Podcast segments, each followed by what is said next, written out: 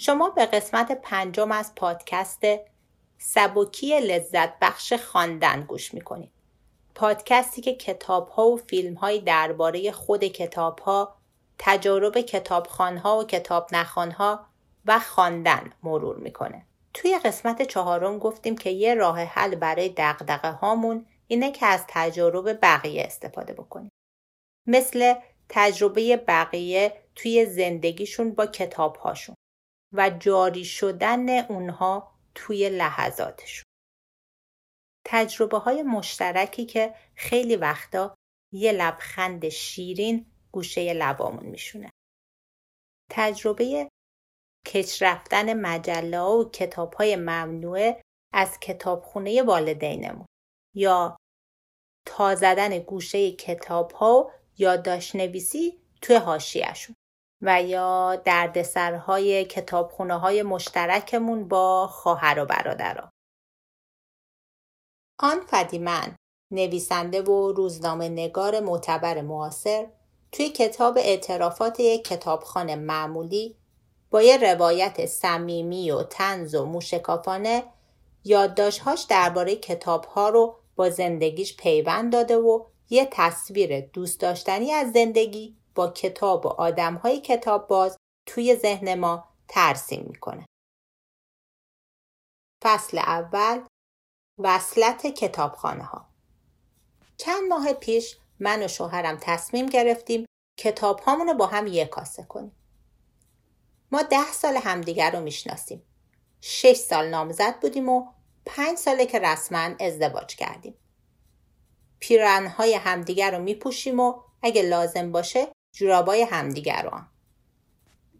فقط کتابخانه هامون از هم جدا موندن.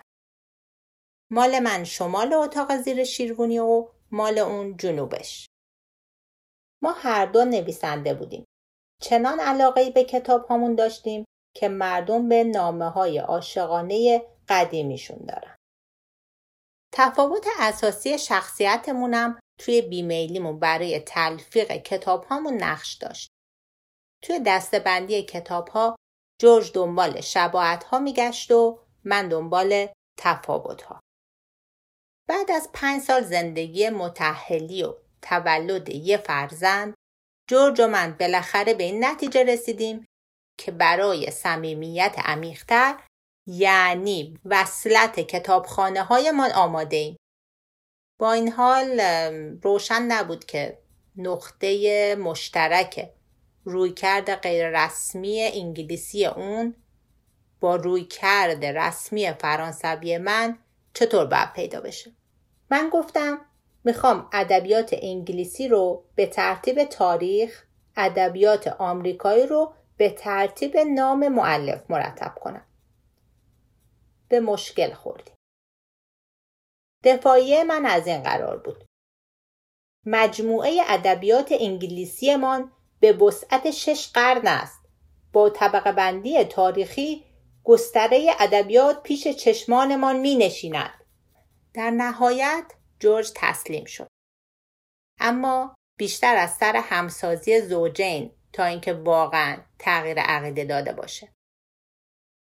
لحظه ناخوشایند اونجا بود که جورج مجموعه آثار شکسپیر من رو از یک قفسه به قفسه دیگه جابجا جا می‌کرد که داد زدم. ترتیب تاریخی نمایشنامه ها به هم نخوره. بریده بریده گفت یعنی قرار آثار هر معلف رو هم تاریخی بچینیم. ولی هیچ کس مطمئن نیست که شکسپیر نمایشنامه رو چه زمانی نوشته. با پرخاش گفتم خب می‌دونیم روما و جولیت رو قبل طوفان نوشته. ترجیح میدم این ترتیب رو توی قفسه کتاب ها ببینم. جورج میگه اون بار یکی از معدود زمانهایی بود که جدا به طلاق فکر کرده. یک هفته طول کشید. هر شب کتاب ها رو زمین میچیدیم و کتاب های خودم و اونو پیش از اون که توی طبقه ها بذاریم در هم میریختم. یعنی به مدت یه هفته.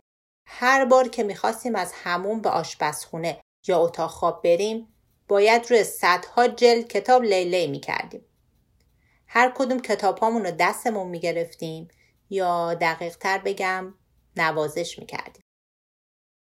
کتاب ها که رو زمین تلمبار شده بود بحثای داغ پیش اومد. کدوم کتاب ها رو باید کنار هم میذاشتیم و کجا میذاشتیم؟ قبل از اینکه جورج با من همخونه بشه نه سال اینجا زندگی کرده بودم. ادبیات بریتانیایی رو همیشه جایی میذاشتم که بیشتر از همه توی دید بود. دیوار روبروی در آپارتمان. البته به نظر جورج بهترین جای خونه سزاوار ادبیات آمریکایی بود. به این نتیجه رسیدم که حقیقت جز این نیست که ورودی خونمون باید آینه ای از من و همسرم باشه. پس با بغزی توی گلو تسلیم شدم. دشوارترین قسمت ماجرا اواخر هفته بود که نسخه های تکراری رو مرتب کرده بودیم تا تصمیم بگیریم مال خودم رو نگه دارم یا مال اون رو. فهمیدم اون همه وقت نسخه های تکراری رو نگه می داشتیم برای روز مبادایی که شاید از هم جدا بشیم. اما حالا مجبور می شدیم تا ابد کنار هم بمونیم و دیگه همه پلای پشت سرمون رو خراب کرده. توی اون نیمه شب آخر بالاخره کار رو تموم کردیم. نسخه های تکراری با حدود 100 تا کتاب دیگه با درد و رنج دستچین شدن.